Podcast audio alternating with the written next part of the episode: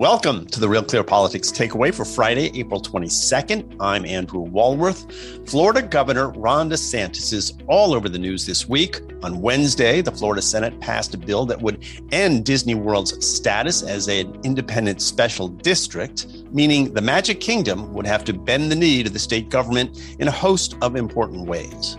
The move is payback for the Disney Corporation's very public opposition to DeSantis' parental rights bill.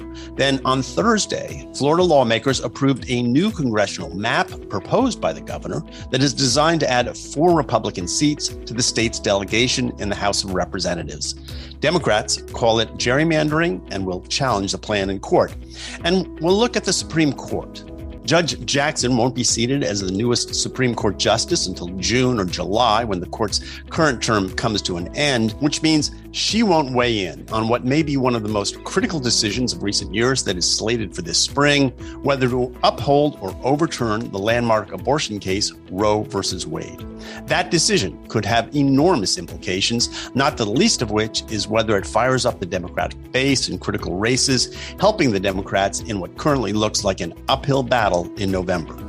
Joining me to talk about all this are Real Clear Politics co founder and president Tom Bevan, Washington Bureau Chief Carl Cannon, and associate editor and columnist A.B. Stoddard. So, Tom, uh, Ron DeSantis is making all sorts of moves. What is he up to? And is all this time in the political spotlight helping him as he looks to 2024 and a possible run for the presidency? Well, it's not hurting him. I don't think. I mean, DeSantis has been the object of attention the Democrats' attention, quite frankly, for some time. I mean, you, the way that they the media treated him during COVID and and all of that, um, and he managed to come out looking fairly well. I think when all is said and done, when you when you analyze the the COVID data, um, he has picked a fight. Well, actually, Disney was the one who picked the fight, uh, choosing to come out and be as vocally opposed to a law as as we've seen, and and DeSantis decided to to fight back. And the result of this, as you mentioned, was this law that was passed by the Florida House yesterday, which was going to be to DeSantis. It passed the Senate the day before. It's going to go to his, his desk for a signature,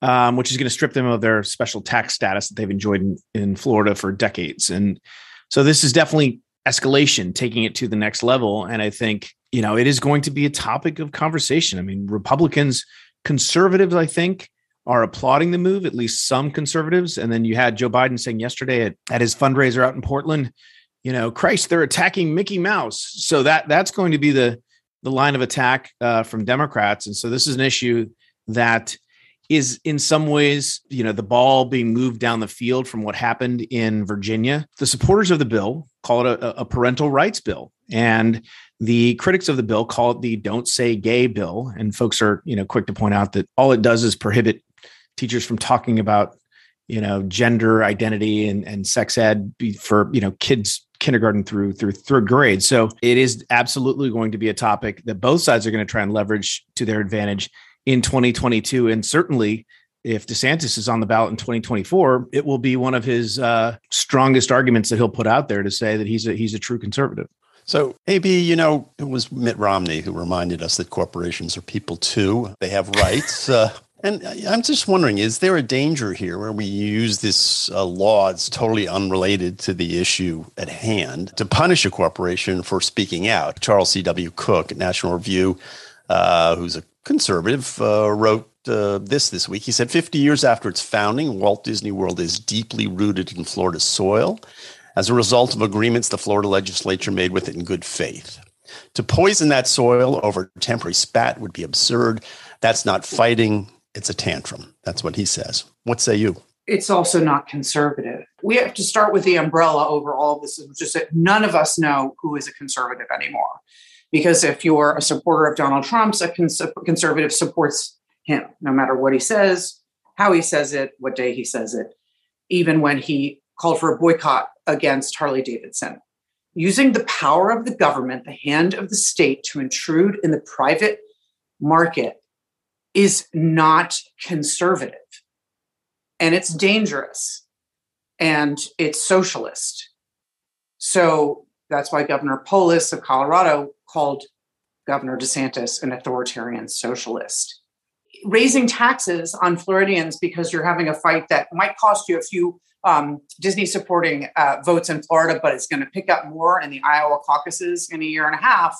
I mean, in two years, there is a lot more to criticize, I think, than than to cheer. I, I know it's popular because culture wars are popular, but it's not conservative, and I think it's dangerous. Carl, do the Democrats have an answer to DeSantis? Because I, I, mean, I was looking, uh, and I want to ask Tom about this as well, but I was looking at the RCP average for the race. Uh, he's up uh, this fall in the governor's race, and he's up by an average of 8.8%. We have it sort of leaning DeSantis right now. Well, the Democrats could have an answer to DeSantis if they could beat him in Florida.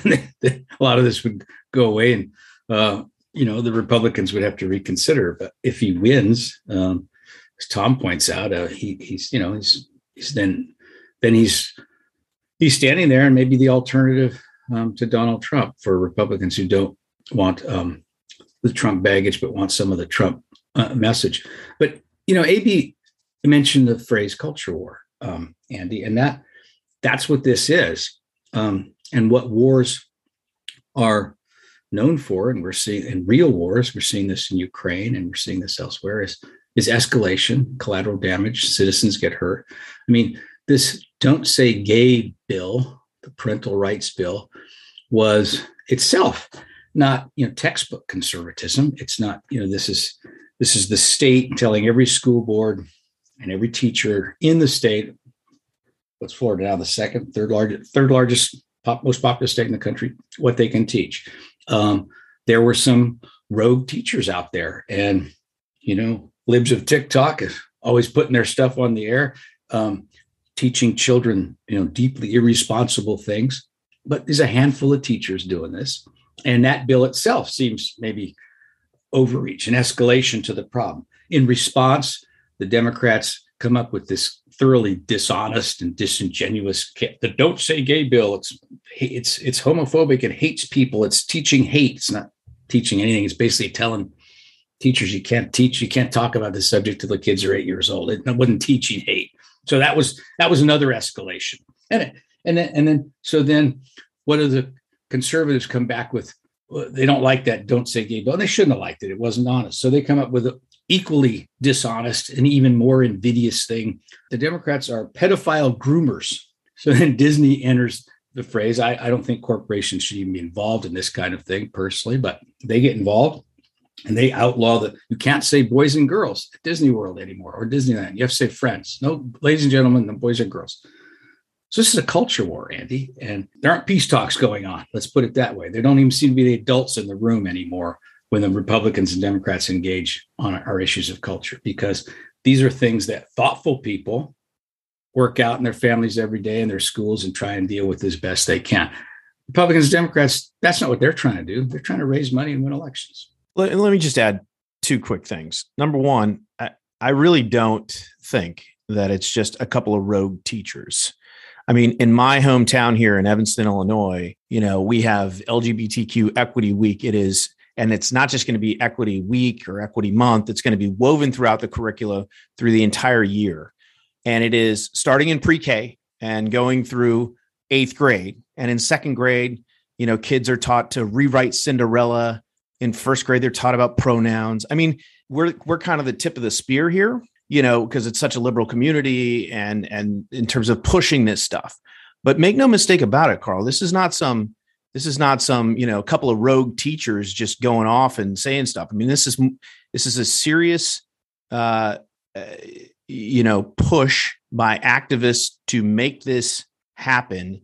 And so for that reason the other thing that you Point mentioned taken, tom Point taken. okay.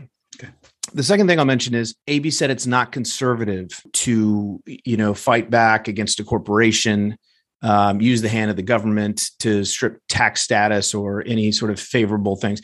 I, don't necessarily agree with that either. I mean, we, we live in a different reality now. I mean, things have changed a lot just in the last couple of years. I mean, we did not see, it's a relatively new development um, to have corporations weighing in on state and local legislation like they did in Georgia, like they did in in other places. And and so I think the ball game has changed and now you've got Republicans who are because they're on the receiving end of this. The corporations have all gone woke. I mean, there's no corporation out there arguing basically in favor of conservative positions. It's all pushing the sort of left wing uh, talking points and agendas. And to Carl's point, I mean, this this idea that he said, you know, labeling it the "Don't Say Gay" bill, a masterstroke of marketing, even though it's completely disingenuous, and that was also uh, being pushed. So I think we're in a different environment now and and it may not have been quote unquote conservative you know five years ago or 10 years ago but i do think uh, it's a different world now. And i also think that there is a conservative element to this which is the idea of crony capitalists and like the the you know corporate windfalls that that these uh, corporations have have gotten. Now you've got democrats defending that republicans against it. Republicans have become the party of sort of the blue collar working class protecting you know Joe Q, average Joe Q, uh, and Sally Q public.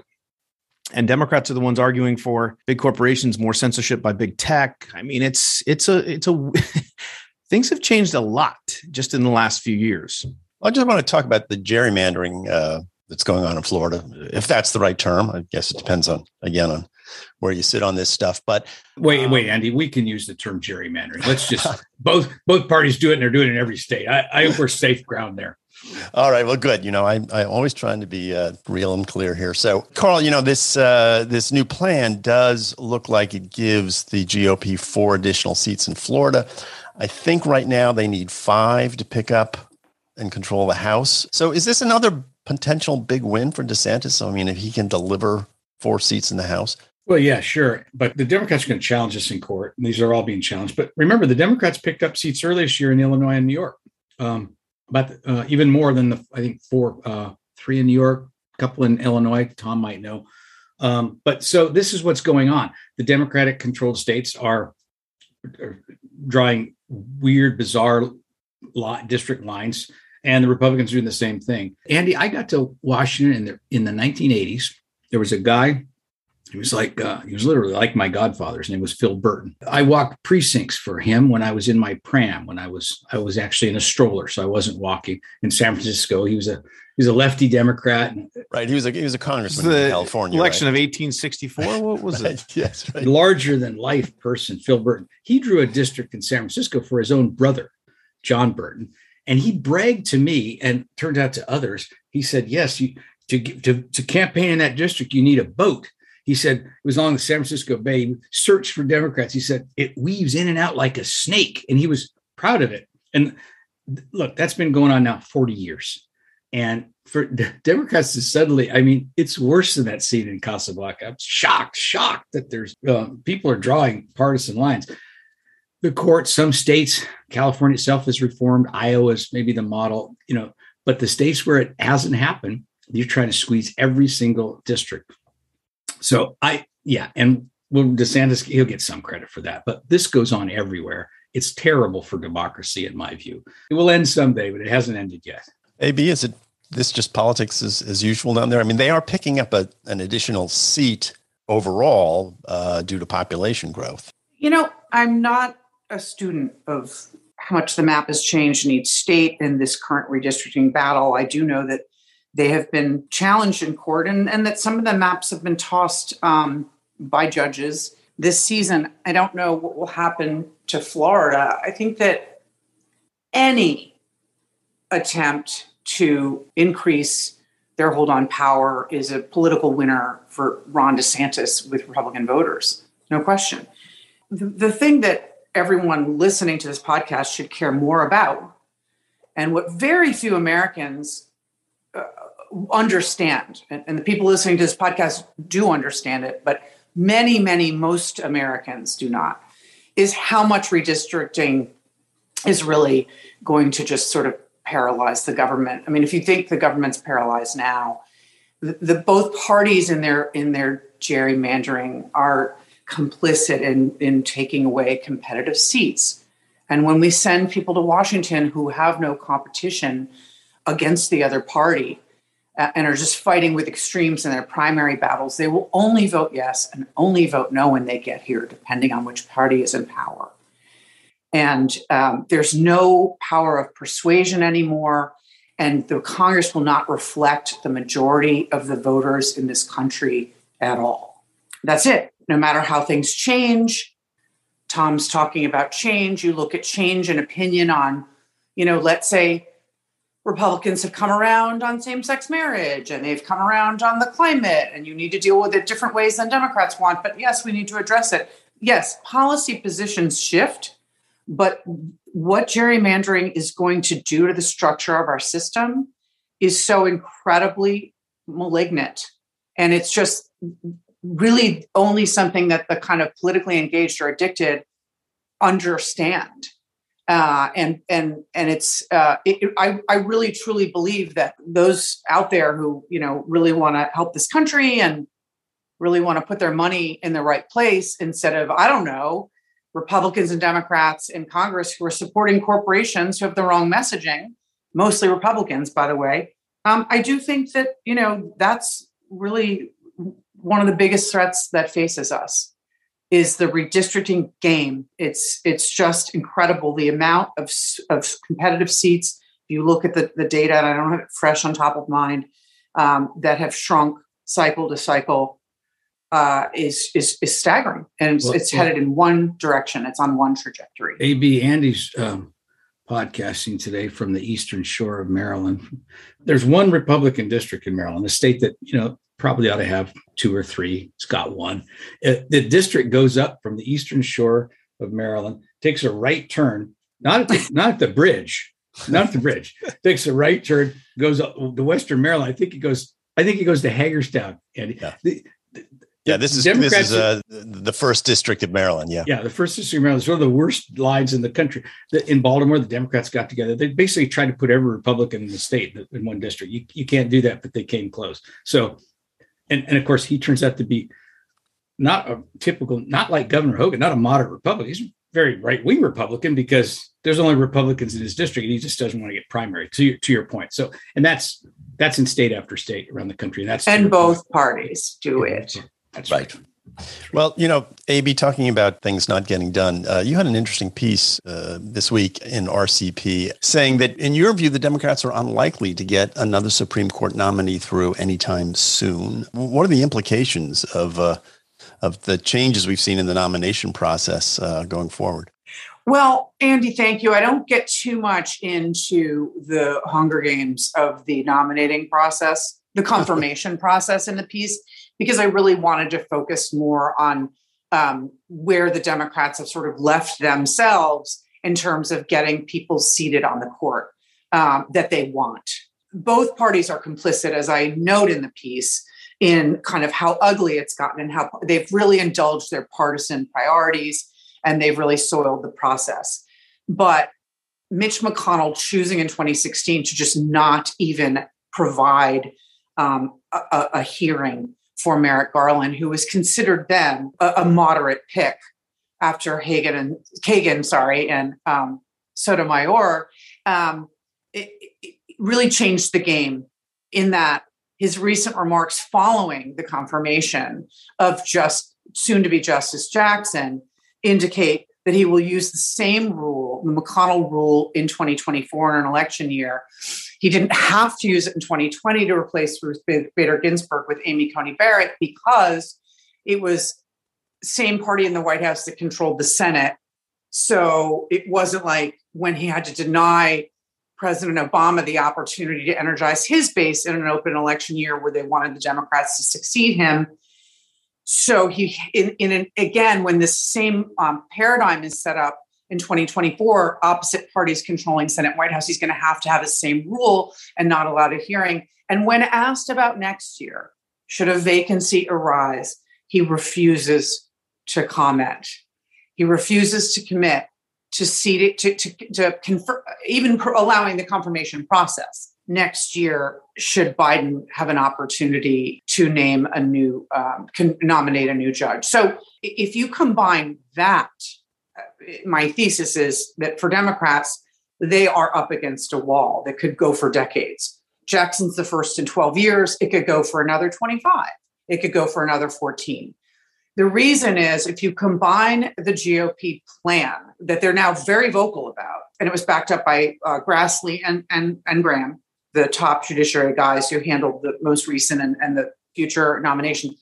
If you combine that with population trends and voting trends that favor Republicans in the Senate and will, you know, provide a near-term lockout for Democrats in the in the Senate. Um, the fact that ticket splitting voting is going away, and it's going to be very hard for Sherrod Brown and Jon Tester to survive in 2024 in red states as red state Democrats. Maybe not for Joe Manchin. That ticket splitting is on the decline. And so if you then look at these sort of census population projections that some of these, you know, nerdy um, scholars do, and I cited uh, University of Virginia's, um, they are looking at these models and and and telling Democrats that with population transition into the most populous states, the nine most populous states will be re- represented in 2040 by less than a quarter of the seats in the Senate. That's a lot of information to take in. The most important thing, if you're listening to this, is that the structural bias favors Republicans winning and holding power in the Senate and controlling the confirmation process. It is their main priority. They have organized and planned around it and fundraised and recruited for it for years. The Democrats have never prioritized the court. And if they're wondering how they've gotten themselves into this semi quasi permanent long term minority on the judiciary, this is why. And it's going to last for the reasons that I detail in the piece. Well, Tom, this sounds like a brief for uh, packing the court, doesn't it? it does kind of, doesn't it? Isn't that the? Only, it sounds like that's the only the only uh, only way out if you're a Democrat. Correct. Uh, we'll see.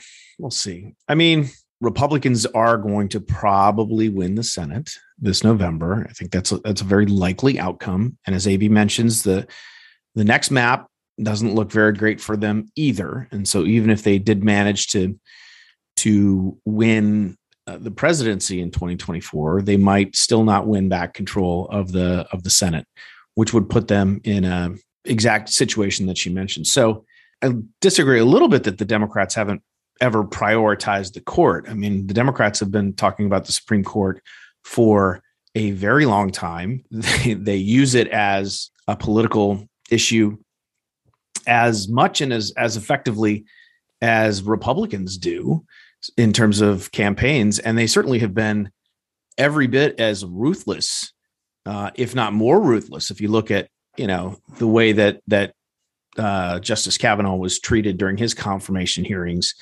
um, and I know AB said she didn't get into the the Hunger Games aspect of that, but certainly that is a I think Democrats have demonstrated that they're willing to do just about whatever they need to to protect their majorities in the court or or you know try and keep republican majorities on the court to to an absolute minimum. So but it is it is absolutely true. I mean republicans have had they've had a good run on the supreme court. It has worked out well for them over uh, the course of the last few decades to the point where they're now in a pretty strong position and and likely to stay that way for some time. I'd make a couple of points. Uh, the first is that what McConnell did while not allowing vote on Merrick Garland, uh, to my way of thinking, um, AB's right. It escalated things in a way that changed the nature of it. It was a new, it was a kind of a new weapon, actually. Um, but the Democrats did things in the 80s and 90s, and, and they did it to Brett Kavanaugh. I mean, every Republican in the Senate would tell you that they think Bob Bork, Clarence Thomas, and Brett Kavanaugh were slandered and smeared by the Democratic machine, and the press went along with it. They they they they they, they feel it was unjust and ugly and unfair, and they they if you if you if you ask them about it, they'd say they were slow to respond to this to this new dynamic that the Democrats had introduced, which was character assassination and trying to get um, appointments stalled. So that's their side of that argument. Um, what you have now is complete dysfunction. Brown, this newest appointment by Biden if I was a Republican in the Senate, it would have been an easy vote for me to confirm her. She's African American woman. She, she, made a good appearance before the committee. Um, she had some sentencing decisions as a judge that were liberal, but she's a liberal person. I mean, and they weren't. They weren't. Instead, they they call her what do they call her? Uh, easy on pedophiles and drug dealers. I mean, that's not less ugly than the stuff that was said about, you know, Bob Bork. It's the same thing. So the Republicans are now behaving like the they've become what they said they hate, and that that often happens. The other, but the uh, and the other point I would make, AB's column, I, I urge everyone to read it. I edited it. Um, I even inadvertently contributed to it because I I took out a paragraph she wrote a few weeks ago by mistake, and and then I meant to show it to her. And instead, it just got excess from the column. And when I understood what she was saying, and she explained to me after the piece was published, I said, "Well, AB, that's a hell of an idea. That you, you should do a whole separate column on that." so, and she did, and it's good. But but having said all that, you know, these predictions we make, even about the next election, let alone 10 years out, things can happen. Uh, I knew a guy, smart political right, reporter. Uh, he, he wrote a book called Minority Party Why Democrats Face Defeat in 1992 and Beyond. Um, the book came out, and uh, the, the, the, the cover was an elephant overwhelming a donkey. Well, Bill Clinton was elected, uh, you know, a year later, and the Democrats have won, you know, five of the ensuing eight presidential elections. They now control both houses of Congress. So, you know, things happen, dynamics change, parties change in response, um, or parties typically on the Hill overplay their hand, and the Repub- and the voters have to issue the slap of a corrective. So, th- the way things look now, we don't always know even even the smartest political writers and the smartest political scientists have trouble predicting the future. I would just throw that caveat out there. Well yes yes. Yogi berra did say it's hard to make predictions especially about the future so uh, but predictions is kind of part of our game here so uh, it's kind of unavoidable. And i do want to talk a little bit about this uh, massively important decision that's coming up uh, in the Supreme Court before the term ends. The term ends in June and July. Uh, it's Dobbs versus Jackson's Women Health. It's a case out of Mississippi. The court is taking up, and it's really the first direct challenge to, to Roe versus Wade. And some people feel, AB, that this will energize the Democratic base and may help them in the midterms. Well, we don't have evidence from the gubernatorial elections in New Jersey and Virginia late last year that the Texas ban uh, energized any kind of uh, volunteer door knocking, campaigning, or fundraising, or giving, or anything like that. But that's obviously different than a Supreme Court, you know, decimation of Roe this close to the election. That said, um, I really don't know that the people who will be the most upset about this, uh, I don't know who they are. They're either going to be women over the age of, you know, who are in their 60s and 70s, who are regular voters, who get really angry, never thought they would see this in their lifetime. Remember when there was, uh, you know, remember the, the, the before times or something. Or there's going to be a, a response from young voters, um, particularly women. Those are not the types I, I, believe who are politically engaged anyway, and even know what a midterm election is. It's really hard to know right now who the average American is in terms of voting and news consumption and engagement. So I while we're just looking at this issue assuming it's going to light a fire against Republicans, because all these people are going to get really mad. I I would have believed that maybe a couple years ago, but I, I, don't anymore. I think there's a lot of disengagement from politics and from the news, and I think that there is not likely to be the response that the Democrats are hoping for. Well, Tom, I mean, just take New Hampshire as an example because it's not Virginia. Maggie Hassan is up there. Uh, she's expected to be in a pretty tough, t- tough race. Here's what her campaign is saying about this. They're saying our campaign is already talking to Granite Staters directly about the contrast between Senator Hassan's staunch support for reproductive health care with her opponents' record eviscerating women's liberty. They think there's some payoff here. And in a state like New Hampshire, in a toss-up state, couldn't this be the kind of issue that would make a difference? Perhaps, but I agree with AB. I think it's undetermined.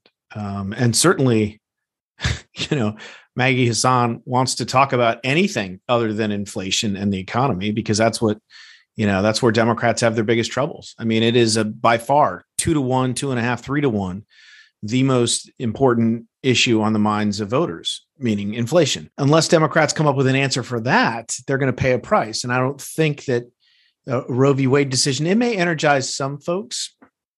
Uh, it may it may cause that issue to rise in the minds of Democrats and maybe even some independents and swing voters uh, to a certain degree. But is it going to really drive people to the polls more than five dollar gas and double digit you know grocery increases and the like? I doubt it. The other issue, since you brought up Maggie Hassan, I mean, she was just a, she was just in Texas making videos at the border about border security, and the issue of immigration and Title 42, which is coming up next month, is really exposing a rift among the Democrats at, at the worst possible time. I mean, uh, you know, you have all of these quote unquote centrist Democrats, right? Um, Mark Kelly in Arizona, Catherine Cortez Masto in Nevada, but even Raphael Warnock, and we've talked about this before. I mean, he's no raging centrist. I mean, this is a man of the left, and he mm-hmm. is opposed to the administration's position on Title 42. So, uh, but at the end of the day, I, I, I do think, look, this is all about the economy. This is all about inflation, and and I think Democrats in these states are going to find themselves trying to, I think, thread the needle between uh, talking, trying to localize these elections, trying to talk about issues that that play in their favor. But they do that, you know, to the extent they do that, um, there's an 800 pound gorilla in the room, and they have to address it somehow. Hmm. And, and it'll be interesting to see how they do that. Hmm. Well, Carl, I'm going to give you the last word, or try to give you the last Damn word. Damn it, Andy.